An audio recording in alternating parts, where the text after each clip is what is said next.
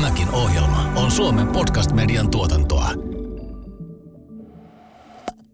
Tervetuloa kuuntelemaan Viinikauppiaan tunnustuksia. Tässä showssa puhutaan viinistä ilmiönä, mistä viinitrendit tulevat ja miten viinibisnes pyörii. Seurannasi ovat tänään juontajat Jetro Roosted, Viinitien Master of Wine Heidi Mäkinen sekä jakson vieraamme Helsingin Sanomien viinikriitikko Jouko Mykkänen. Tällä kertaa keskustellaan viinimaailman suurimmista skandaaleista. Pelataanko alalla aina reilua peliä? Milloin liikutaan harmaalla alueella? Ohjelman tarjoilee Viinitie. No niin, tänään on aiheena skandaalit ja väitteenä viinibisneksessä on paljon likaista peliä kulissien takana. Meillä on tänään paikalla Jouko Mykkänen, joka on lehtori, Helsingin Sanomien viiniasiantuntija ja sitten vielä viinikriitikkokin vai? Jep. Tervetuloa. Kiitos. Mihin maahan me Heidi ensimmäisenä mennään? Aloitetaan tänään Itävallasta ja mennään tuonne 1980-luvun puoliväliin. Kuunnellaanpa tämä järkyttävä skandaali.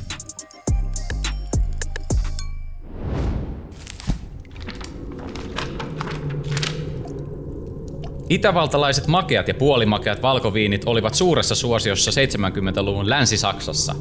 Kilpailu kuluttajien suosiosta oli kovaa.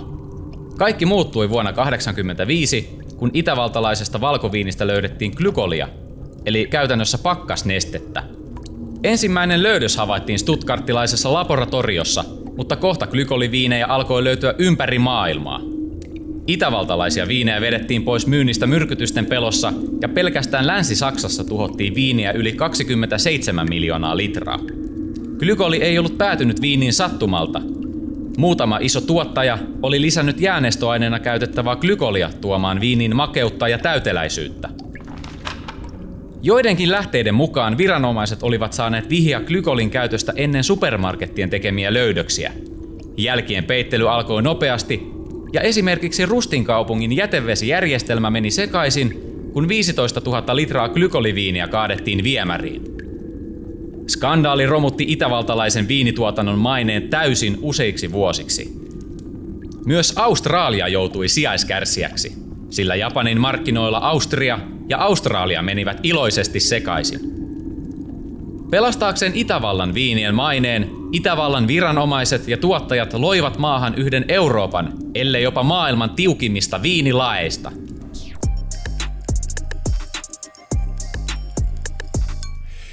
Joo, olipa kerta kaikkia karmea tarina. Voiko tämmöistä tapahtua uudelleen? No vaikea uskoa, että ihan noin jotenkin tuntuu, että tai haluaisi uskoa, että kaikki olisi oppinut tuosta skandaalista. Ja kyllähän nykyään viinilainsäädäntö ei paitsi Itävallassa, mutta myöskin muissa viinimaissa on tosi tiukkaa. Ja esimerkiksi meillä niin kuin Suomessa meillä monopoli alkoi, joka testaa viinejä ihan rutiininomaisesti. Ja jokaisen, jokainen viini, joka alkoon listataan, oli se sitten verkkokauppaan tai hyllylle, niin joutuu toimittamaan alkolle myöskin virallisen laboratorian tekemän analyysin siitä viinistä. Et vaikea nähdä, että tuommoisia voitaisiin kiertää, mutta, mutta kyllä tuossa kuullaan vähän, vähän uudempiakin, tuoreempiakin tapoja, että miten viiniä on muokkailtu. Niin, mutta alkossa ei voi tämmöistä myrkkyviiniä tulla vastaan. Toivottavasti ei. Todennäköisesti ei. Niin, ainahan on tietysti kepulikonsteja ja niin kuin Heidi tuossa totesikin, että ei ne varmasti tähän jää, että siellä joku tälläkin hetkellä suunnittelee pientä viinihuijausta. Miten yleistä tämmöinen on?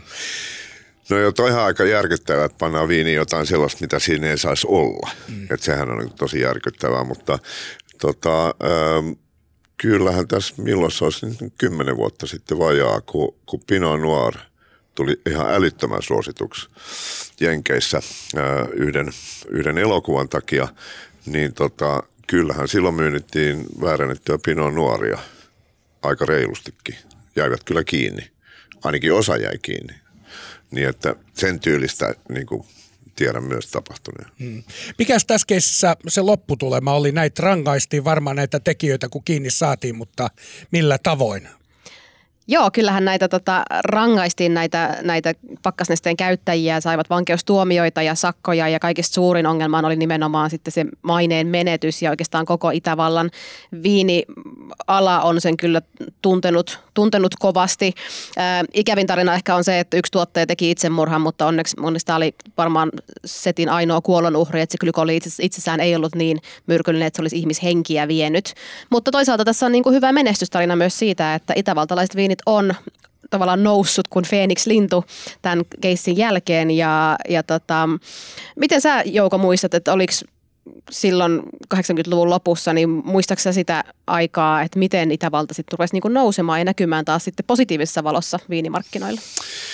No ihan silloin oikeastaan en, että, että 80-luvun lopussa mä taisin olla palasessa töissä ja tämmöinen ei niin kuin oikein kuulunut siihen elinpiireen kauhean voimakkaasti, että sitten vuonna 1995, kun mä aloitin Haakassa lehtorina, niin, niin kyllä silloin jo Itävalta oli niin kuin jo tokeentunut tästä selvästi ja niiden niin kuin viinimarkkinoinnissa näkyy voimakkaasti sellainen, että, että he ovat tota, satsaavat tekniseen laatuun ja kaikki on varmasti puhdasta ja ja sille. Ovat niin sanotusti back in business. Niin.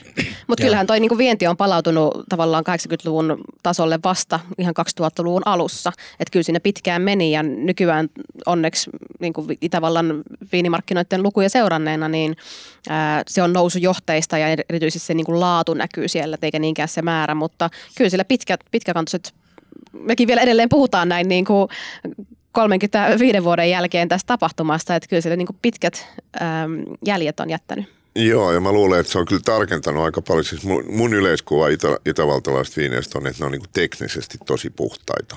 Että siihen voi todellakin luottaa. Niin, ja ehkä tämä keissi on sitä opettanutkin, että nyt on syytä, syytä voidakin luottaa. Eihän mikään alue enää toista tämmöistä skandaalia kestäisi peräkkäin. Että seuraavaksi puhuttaisiin sitten jo varmaan 60 vuotta.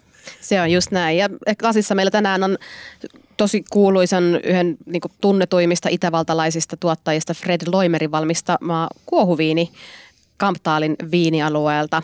Ja tämän, tämän tapaisia tuottajia, niin kuin Fred Loimer, biodynaaminen pioneeri omassa maassaan, niin tämmöiset tuottajat on nimenomaan olleet niitä, jotka on palauttanut tämän koko maan viinin maineen takaisin. Selvä. Ja mihin päin maailmaa nyt tästä jatketaan? Nyt painetaan Etelä-Afrikkaan. Selvä. Kuunnellaan seuraava tarina.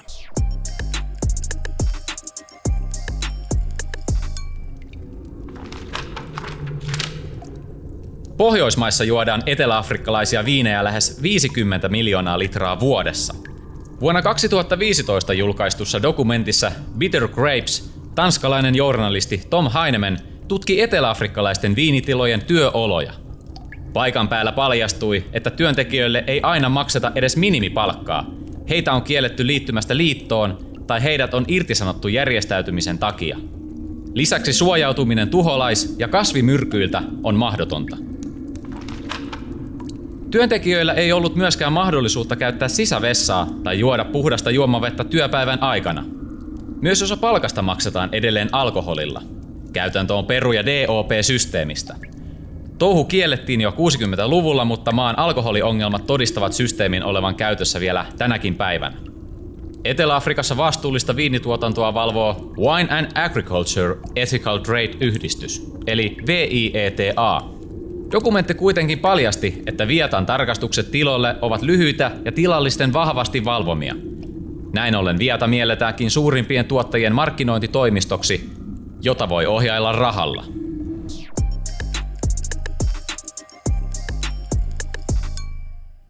Hyi, olipa kamala, kamala tarina.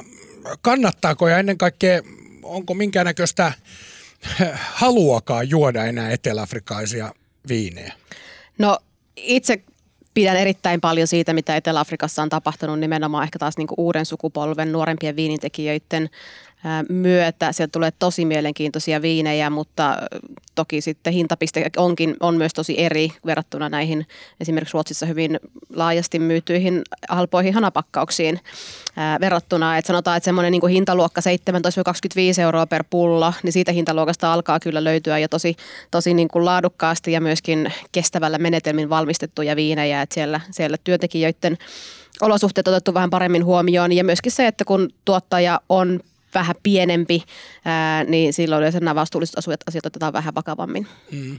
Mitäs kuluttaja voi tämmöisellä nyt tehdä? Äänestää tietysti jaloillaan tai ehkä käsillään. Niin, joo, voi äänestää, jos, jos, jos niin kokee. Tota, tietysti jos kauppa loppuu, niin kaikkihan siitä kärsii niin, että, mm. että tietysti se pitäisi ratkaista se ongelma siellä paikan päälle. Mutta tämä ei ole ainoastaan Etelä-Afrikan ongelma, vaan Viini, viinihan on maataloutta hyvin pitkälle. Iso osa bisneksestä liittyy maatalouteen ja niin Etelä-Afrikassa, Jenkeissä, Kaliforniassa, Italiassa, Espanjassa ja Saksassakin, niin kaikki, lähes kaikki maataloustyöntekijät tulee jostain muusta maasta mm. ja yleensä niin kuin aika paljon halvemmasta maasta. Mm. Ja esimerkiksi Etelä-Afrikassa niin iso osa zimbabwilaisista on, on, on, on töissä satokaudella niin Etelä-Afrikassa ja se tuo tietysti siihen köyhään maahan tosi paljon tuloja. Et asia on niin kuin aika monimutkainen, mm. että parasta olisi, jos, jos tällaisia järjestöjä pystyttäisiin kehittämään ja, ja valvomaan kansainvälisesti, niin sittenhän niin kuin ongelma olisi poissa. No mitä sulle, pystytäänkö koskaan? Tästäkin on jonkun verran aikaa ja, ja jos nyt katsotaan vaikka Etelä-Afrikan tilannetta, niin ei se nyt ole kuitenkaan niin paljon paremmaksi mennyt. Siis puhutaan nyt niin kuin tästä työntekijän asemasta Etelä-Afrikassa. Niin, niin, ehkä ei. Ja tavallaan kyllähän ne niin kuin ongelmat, just tämä, että kuluttaja voi tehdä ratkaisuja tiettyyn pisteeseen saakka, mutta kyllä se tulee enemmän se niin kuin iso kuva nimenomaan isolta toimijalta, on se sitten poliittisia päättäjiä tai vaikka sitten puhutaan viinimarkkinoista, niin niitä isompia toimijoita, isoja ostajia, vaikka skandimonopolit, että sieltä pitäisi olla niin kuin vielä enemmän sitä valvontaa ja oikeasti tehdä se, tehdä se peliliike, että ne, nekin viinit ja tuotteet, mitä tuossa Video Grapes elokuvassa tai Ylen dokumentissa mainittiin, niin kyllä niitä ikävä kyllä samoja tuotemerkkejä edelleen on monopolissa valikoimissa myynnissä, niin tavallaan se, että silloin tuotteet vedettiin hyllystä siihen saakka, kunnes maahantuojat tai tuotteet antoi tämmöisen lisäselvityksen, mutta kyllähän se niin kuin todellinen boikotti olisi ehkä se ainoa ratkaisu. Mm. Miten hyvin tämmöiset ongelmat tiedetään vaikka nyt Suomen markkinoilla? Tietysti viinitie tuo eteläafrikkalaisia viinejä ja varmasti ta- katsoo taustat, että ne on hyviä viinejä, mutta onko koeksi, teillä on jotain ongelmaa tässä, niin kuin, että joudutte selittämään, että tämä viini on nyt tuotettu oikein? No viinitiellä me ei ole jouduttu selvittämään, tota, koska meidän, meidän asiakaskunta tietää, että me toimitaan tosi pienten, keskisuurten yritysten kanssa, tuottajien kanssa ja me tunnetaan tuottajat henkilökohtaisesti, että siinä ei ole tavallaan mitään epäselvyyttä ja meidän asiakkaat luottaa sitten taas meidän ammattitaitoon ja, ja näkemykseen, mutta on se kuluttajan, vaikka kuluttajan vastuulle jätetty tosi paljon ää, tuolla sitten taas niin kuin Alkon puolella esimerkiksi, että sitten pitää vähän luottaa siihen, että Alko toimii oikein tai sitten muualla Euroopassa muut viinikauppiat toimii oikein. Niin ja sama juttu varmaan Hesarin asiantuntijallekin, että jos teille tulee tämän kaltainen viini arvosteltavaksi, missä on tällaisia eettisiä ongelmia, niin jätättekö arvostelematta vai kirjoitatteko arvosteluun, että tämä nyt maistuu tältä ja tältä, mutta älä mene ostamaan missään nimessä tätä. Todennäköisesti jättäisin maistamatta. Mm. Mutta sitten vaan huomautuksena, että onhan sitä muitakin järjestöjä, jotka kontrolloivat tätä, että Fairtrade on esimerkiksi yksi ja sehän vaikuttaa myös Etelä-Afrikassa, eikö niin? Kyllä, reilu kauppa on eli, siellä. Eli kannattaa niinku kuluttajana sitten katsoa, että ketä uskoo. Mm. Ja tietysti toivoisin, että alkokin katsoisi, ketä uskoo. Mutta sitten täytyy muistaa, että viinikulttuurin sisällä on paljon alakulttuuria. Että meillä on selvästi tämä iso viiniteollisuus ja, ja tämä ongelmahan koskettaa niinku megalomaanisesti sitä. Mm. Ei niinkään näitä pieniä uusia tuottajia, jotka sitten toimii perheyritysmäisesti ja todennäköisesti kohtelee työntekijöitään mm. paremmin. paremmin. Se on juuri näin. Mutta se on ikävä tosiasia, että ihan samalla lailla kuin muissa tuotantoketjuissa tai kuljetusketjuissa, niin tosi vaikeahan se on yksittäisenä toimijana mennä joka ikistä vaihetta valvomaan. Et me ei voida tietää, jos siellä jossain vaiheessa joku vetää välistä tai, tai kohtelee jotakuta huonosti. Saatika viinikriitikkona, niin ihan sama ilmiö. Niin, niin, kyllä. No kyllä, me toivotaan tietysti, että asiat menee ja varmasti menee vähän parempaan suuntaan. Ää, jätetään Etelä-Afrikka tähän ja siirrytään Italiaan.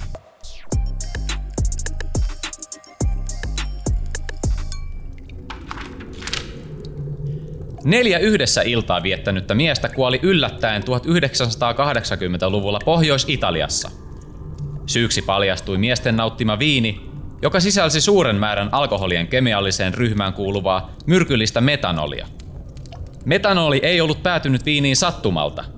Viinin alkoholipitoisuutta nostetaan lisäämällä siihen sokeria käymisen aikana, mutta tuolloin sokeri oli korkeasti verotettua – Näinpä tuottaja oli hakenut ratkaisua ongelmaan lisäämällä viiniin metanolia. Metanolia syntyy luonnostaan alkoholikäymisen sivutuotteena, mutta suurissa määrin nautittuna metanoli on hengen vaarallista. Tapauksesta seurasi tiedettävästi yli 20 kuolon uhria. Myös yli 80 ihmistä vammautui pysyvästi. Tuottajan viinejä poistettiin kauppojen hyllyltä yli 600 000 litraa. Italian lisäksi italialaisten viinien myynti romahti myös Ranskassa ja Saksassa.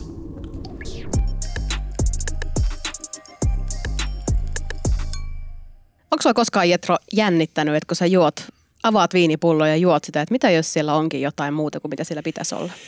Niin, mähän olen tota, sen sukupolven lapsi, kun Suomeen rantautuu, rantautuu pirtu, Amerikan korn pirtu, ja silloin peloteltiin, että älkää lapsoset vaan siihen koskeko, koska siinä voi olla nimenomaan etanoleja ja metanoleja ja kaiken maailman oleja, ja suu pupsattaa ensin silmät pois päästä, ja sitten sen jälkeen se kuolee. Mutta mä en ole koskaan ajatellut sitä näin viinin kannalta. Ei mutuisi niinku mieleenkään, että jos mä istun ravintolassa ja tilaan nyt vaikka talon viini, että pitäisi tällaista asiaa pelätä. Siis ei missään nimessä Suomessa, mutta ei kyllä tulisi ulkomaallakaan. Mä oon tietysti aika paljon Afrikassa kiertänyt ja nähnyt, että siellähän niin kuin voi käydä niin, että mikään ei ole sitä, mitä sä luulet sen olevan, mutta vastaus on kysymykseen, että ei, ei, ei. Ei, ei mullekaan, mutta kyllä täytyy sanoa, että jos vähän hämäräperäisempi vodkapullo tulee käteen, niin kyllä silloin rupeaa miettimään äkkiä, koska Totta. tämähän on niin kuin tänä päivänä niin kuin täysin marginaalinen ilmiö. Mm. Että toi nyt on 40 vuotta vanha juttu jo. Mm. Ja sitä nyt tietysti voi olla, eikä koskaan tiedä, mutta on hyvin epätodennäköistä, että tapahtuu. Ja tässä niin kuin jo mainittu, että on, on, on alkolaki tutkimuslaitokset ja muut, ja niitä on pitkin Eurooppaa, että, että se, se kontrolli on niin kuin tosi paljon isompi, mitä se nykyään on, mutta edelleen niin kuin Itä-Euroopassa on todella paljon huonosti toimivia tislausfirmoja ja niissä on ihan aidosti, siis me puhutaan sadoista ellei peräti tuhansista kuolleista vuosittain. Niin, se on ja näitä on, näitä on ollut, mun mielestä oli jossain Keski-Euroopassakin tyyliin, en mainitse maita, mutta oli niin kuin ihan länsimaissakin esillä tässä jokin aika sitten, että oli kuollut satoja ihmisiä. Mun mielestä aina viini on ollut sellainen, että kukaan ei halua tehdä mitään pahaa viinillä, että se on niin kuin nautintoaine ja kukaan ei koske, että se on tapu ja pyhä. Että, että sen takia tämä tuli oikeastaan, no tietenkin italialaiset, heiltä voi nyt odottaa välillä mitä tahansa, mutta tämän kaltainen niin kuin show tuli yllätyksenä. Haluatko enemmän irti viinistä? Viinitien Grand Crewn jäsenenä saat ensimmäisenä tiedon mielenkiintoisista pieneristä, viinimaailman parhaista löydöistä ja viinitapahtumista. Liity osoitteessa viinitie.fi. No Jetro, etkö sä liiku aika paljon tuolla rahakkaiden ihmisten seurassa ja oikein niin kuin Suomen kerman parissa, niin arvaappa mikä meidän seuraava aihe on. Niin, tämä on mielenkiintoinen. Noin kuin sanoit, niin tulee tietysti Tomi Metsäketo mie- mieleen. Hän on joka, joka ilmaisen viinan pileissä, mutta kerro ihmeessä. No mennään tuonne Champagnen maakuntaan Pohjois-Ranskaan seuraavaksi. Ei ole nimittäin bileet, missä on ilmainen viina ja Tomi Metsäketo.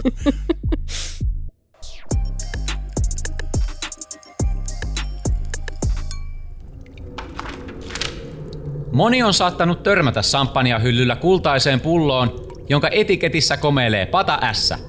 Lähes 300 euroa pullolta maksava Armand de Prignac nousi parrasvaloihin räppäreiden, erityisesti Jay-Zin suositusten saattelemana. Ja myöhemmin Jay-Z, eli Sean Carter, on hiljalleen kasvattanut omaisuuttaan champagne-brändistä. Moni saattaa muistaa Jay-Zin räpänneen Crystal Champagneasta aikaisessa tuotannossaan. Kysyttäessä räppäreiden mieltymyksestä huippusamppanian nauttimiseen, Kristallin toimitusjohtaja kommentoi Economist-lehdelle, etteivät he voi estää ihmisiä juomasta kristallia. Kommenteista saattoi ymmärtää, ettei räppäreiden tuoma näkyvyys ollut arvostetun champagnetalon imakon mukaista.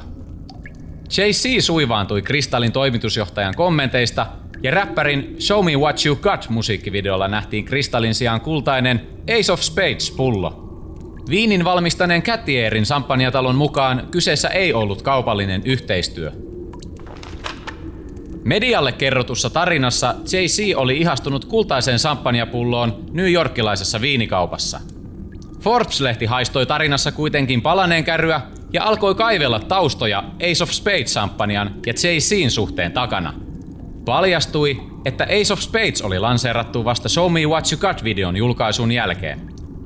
Vaikka Jay-Z uutisoitiin nostaneen ison osuuden Ace of Spadesista vuonna 2014, tosiasiassa räppäri oli investoinut brändiin jo vuosia aiemmin. Tänä vuonna Jay-Z myi ison osuuden omistuksestaan luksustuotteita myyvälle LVMH-yhtiölle. Olisiko Jay-Zin ja Catierin ollut mahdollista viisinkertaistaa Ace of Spades champanjan hinta, mikäli kuluttajat olisivat tienneet Jay-Zin härskisti markkinoinnin omaa tuotettaan?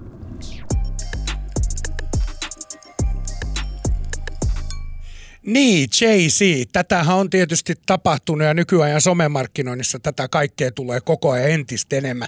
Puhutaan joku Elon Musk voi niin kuin tuhota firmoja tai nostaa ne pelkästään yhdellä twiitillä. Tämä on niin kuin hyvin, hyvin tyypillistä. Tätä keissiä mä oon nimittäin seurannut läheltä. Niin onko tässä nyt Jay-Z äh, viekas bisnesmies vai onko tässä sitten huijausta? Eihän toi välttämättä huijauksen niin kuin – merkkejä täytä. Ei se, että sä omistat jonkun ja mainostat sitä tällä tavalla, tässähän puhutaan sissimarkkinoinnista, niin mitä mieltä olette? Niin ei se varmaan huijausta ole, mutta vedätystähän no, se vedätystä on. niin, mutta niin on siis viini, joka maksaa 60, maksaa huomenna 300, niin mm-hmm. sehän nyt kertoo vaan, että kysyntä on kova. Ja mm-hmm. kysyntä on kova jostain syystä, mutta kysyntä ja viinin laatu ei ole sama asia. Niin, joo.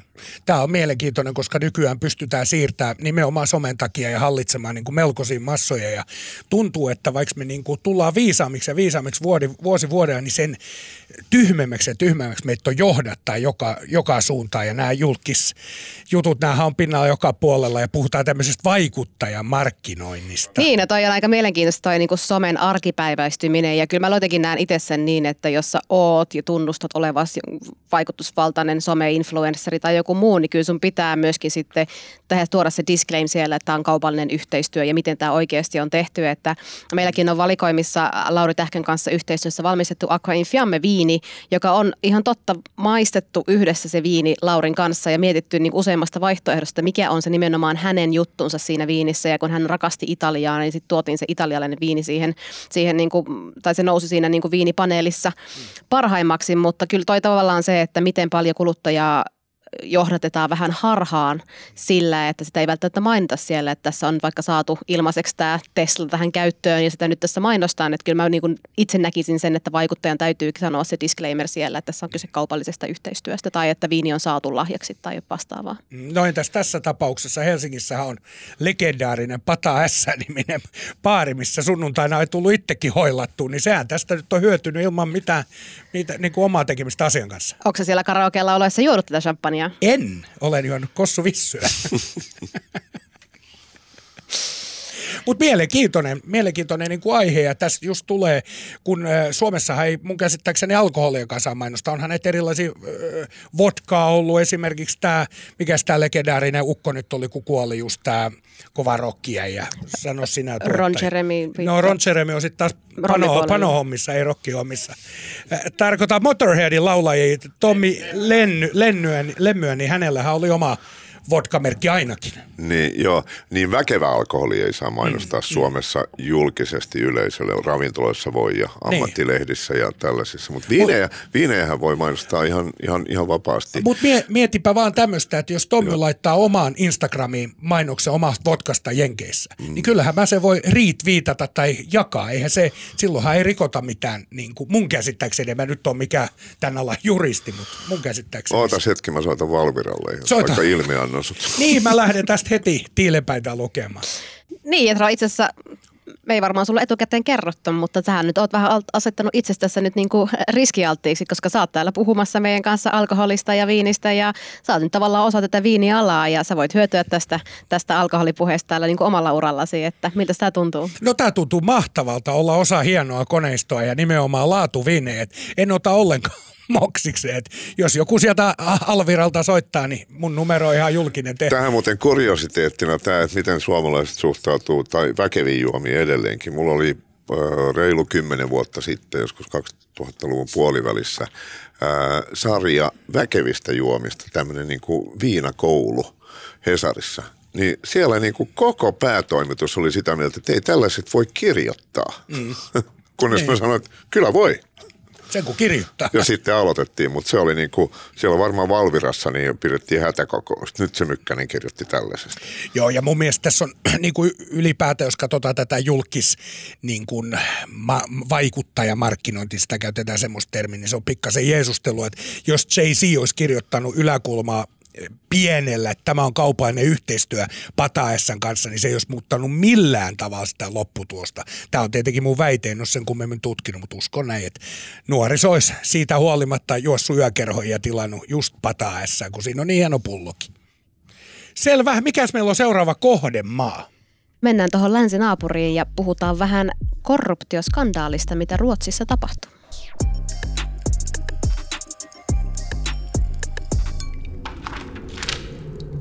Suomen, Ruotsin ja Norjan alkoholikauppaa määrittää tiukka sääntely. Alkoholin menekin ja sen aiheuttamien haittojen minimoimiseksi viinien ja väkevien myynti on uskottu valtioiden omistamille monopoliyhtiöille. 2000-luvun alussa Ruotsin alkoholimonopolissa Systembolagetissa paljastui pitkään jatkunut korruptio.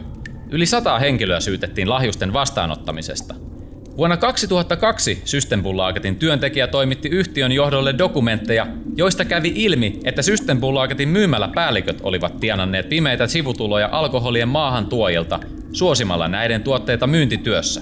Lahjuksina oli käytetty ravintolaillallisia, vespoja ja jopa matkoja Monakoon. Lahjontakulttuurin takana oli kahden toisistaan erotetun valtionyhtiön Systembolagetin ja Vinox Spritin läheinen yhteistyö – Monet muut maahantuojat ovat kertoneet lahjusten olleen lähes välttämättömiä Systembolagetin kanssa toimimisessa, ja lahjusten antaminen oli tyypillistä ylintä johtoa myöten. Vuonna 1997 Systembolagetin ostojohtaja oli saanut maahantuojalta 12 000 kruunua 50-vuotis lahjarahastoonsa, jolla oli tarkoitus ostaa kilpahevonen – Korruptioskandaali paljasti lahjuksia jaetun yli 1,2 miljoonan kruunun edestä 77 Systembolagetin työntekijälle kolmen eri maahantuojan toimesta. Lopullinen poliisiviranomaisen tekemä selvitysaineisto kattoi yli 5000 sivua ja skandaali kirvoitti laajan keskustelun valtioomisteisen monopolin ja maahantuojien välisen yhteistyön pelisäännöistä myös Suomessa –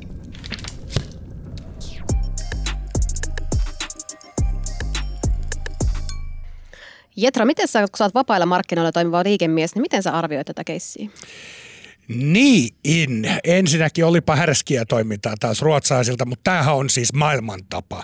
Mä oon yrittänyt aina sanoa, että tota, ää, ää, muu maailma ei ole poikkeus, vaan Suomi on poikkeus. Tämän kaltaiset lahjukset tai lahjomiset on kaikkialla aloilla, aloilla, aloilla tunnettua ja tässä tietysti pisti korvaa toi 12 000 kruunun hevonen, hevonen ei ole kovin, kovin hyvä hevonen, 1200 euroa, että ei hän ole ainakaan siitä kilpakentillä hyötynyt, se on 100 prosentin varma. Tämän kaltaista toimintaa on joka, joka puolella. Mä, mä en edes odottanut, että viinabisneksessä olisi jotain, jotain niin kuin muuta. Se, että tietenkin tämän laki kieltää ja tässä on kaiken näköisiä eettisiä ongelmia valtavasti ja sitä ei saa tehdä. Et ei se tietenkään sen kummempaa, mutta ei tämä ollut mulle ainakaan mitenkään yllätyksellistä. Mutta kyllähän sitten sanotaan, että ei ole olemassa ilmasta lounasta. Niin, mikä ei pidä paikkaas, koska kyllä on olemassa. Ei mul, mun esimerkiksi mun veli ole koskaan maksanut takaisin. Mutta se on, se on ihan totta. Se, että ollaanko nyt menty mun mielestä, niin jos ollaan reisiä, miksi olla, ollaanko menty tässä liian pitkälle. Esimerkiksi jos poliitikko tarjoaa kahvit jollekin, niin herra Jumala, mikä show siitä tulee, että, että mitä kaikkea muuta siellä on nyt sitten tarjottu. Että nämä on vähän häilyviä, mutta tietysti laki asettaa meille, meille rajat, mutta mä en ole niin kauhean kauhean sanotaan jyrkkä. Mun mielestä se on niin kuin myynti, myyntimaailma aina kuulunut, että kaupan päälle jotain. Niin, menettäjiähän on silloin niin kuin kansalaiset ja niin. yhtiö, jossa sä oot töissä, niin, niin silloin sä voit tehdä ratkaisuja, jotka ei ole puhtaasti taloudellisia, vaan, vaan niin sä katsot, ne ratkaisut on mukiin meneviä ja mieluummin sun omaa mukiin meneviä. Se on Et totta, se on joo, maailmahan on muuttunut tässä 10-15 vuodessa. Silloin kun mä aloitin myyntihommat, siis 25 vuotta takaperin, niin tämmöiset oli hyvin tyypillisiä tämmöiset kytkykaupat ja se toimi nimenomaan kaikilla aloilla niin, että myy- myydään, nyt otetaan kahden viikon kampanja jostain. Ja kun myydään oikein pirusti sitä, niin sitten saatte nämä bonukseksi. Ja mentiin Lappiin ja mentiin hiihtelemään ja rypättiin ja rällättiin, että kyllä tämä niin kuin on ollut. Joo, tota. mä luulen, että mä urani alkuvaiheessa olin yhdellä matkalla, jonka maksoi ö, viinituottaja ja täkäläinen maahantuoja. Mutta mm. se oli ensimmäinen ja viimeinen Niin. matka, jonka mä tein sillä lailla.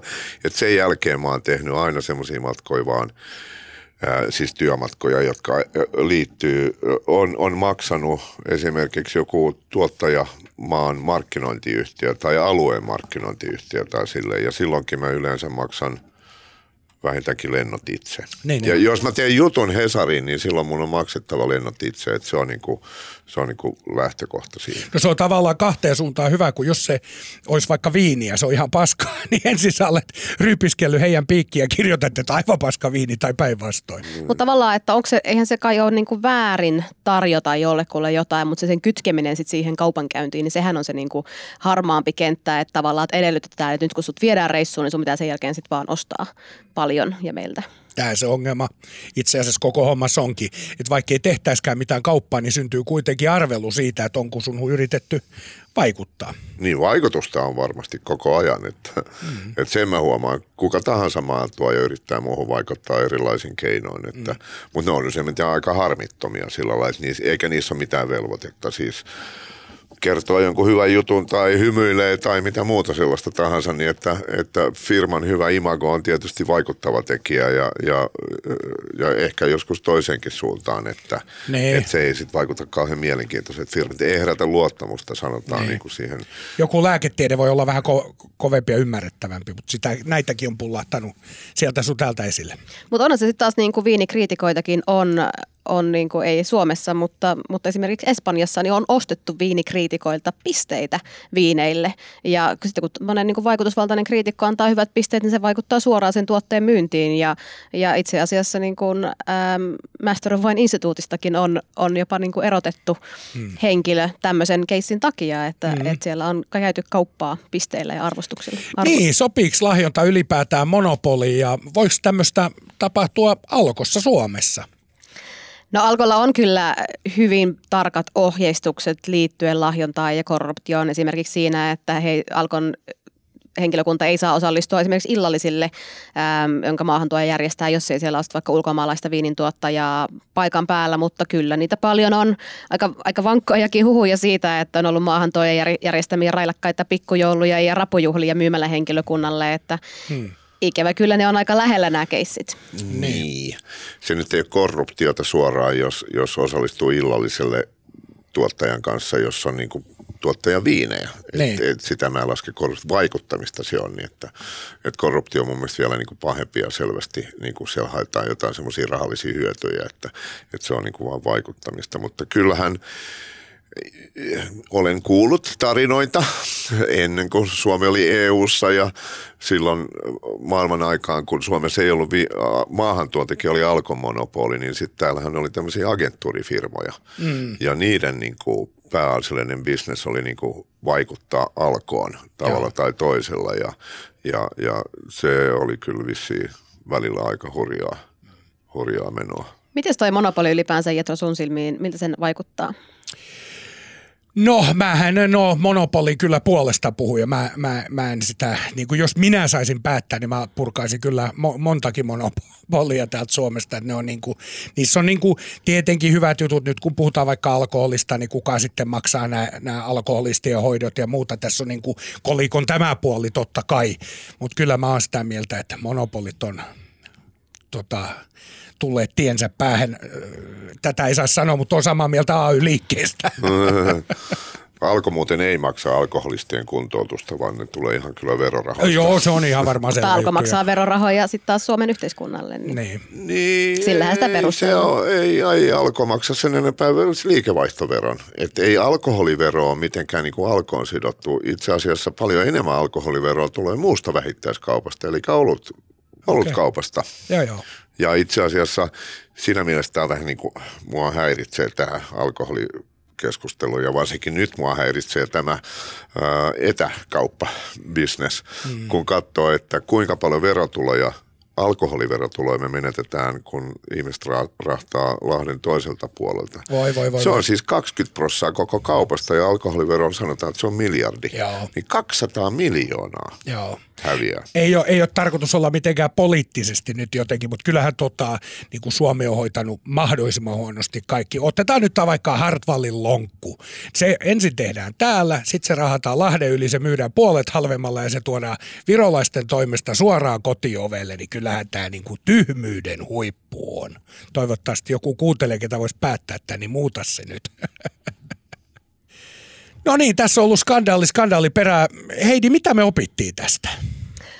No ehkä me opittiin se, että vaikka me jotenkin aina ajatellaan, että se oma hiekkalaatikko on se kaikista puhtain, niin ei tämä meidänkään ala ole ihan niin puhdasta valkoista hiekkaa kuin sitä voisi kuvitella, vaan kyllä joka paikassa tapahtuu ja se, että halutaan toimia tunnettujen luotettavien tahojen kanssa, niin sen takia täytyy nähdä aika paljon työtä, että pystyy oikeasti luomaan niitä merkityksellisiä luotettavia yhteistyösopimuksia ja toteuttamaan alaa ja tekemään työtä puhtain omatunnoin. Kiitos. Tämä oli Viinikauppiaan tunnustuksia podcastin avauskauden kuudes jakso. Seuraavassa jaksossa käsittelemme viinin lisäaineita sekä mahdollisia vikoja – Seuranamme tuolloin on ravintola Oraa luotsaava keittiömestari Sasu Laukkonen. Tämän sarjan tarjoili Viinitie. Jos pidit sarjasta, muista seurata sarjaa Spotifyssa tai tilaa Show Apple Podcastista. Nähdään ensi kerralla.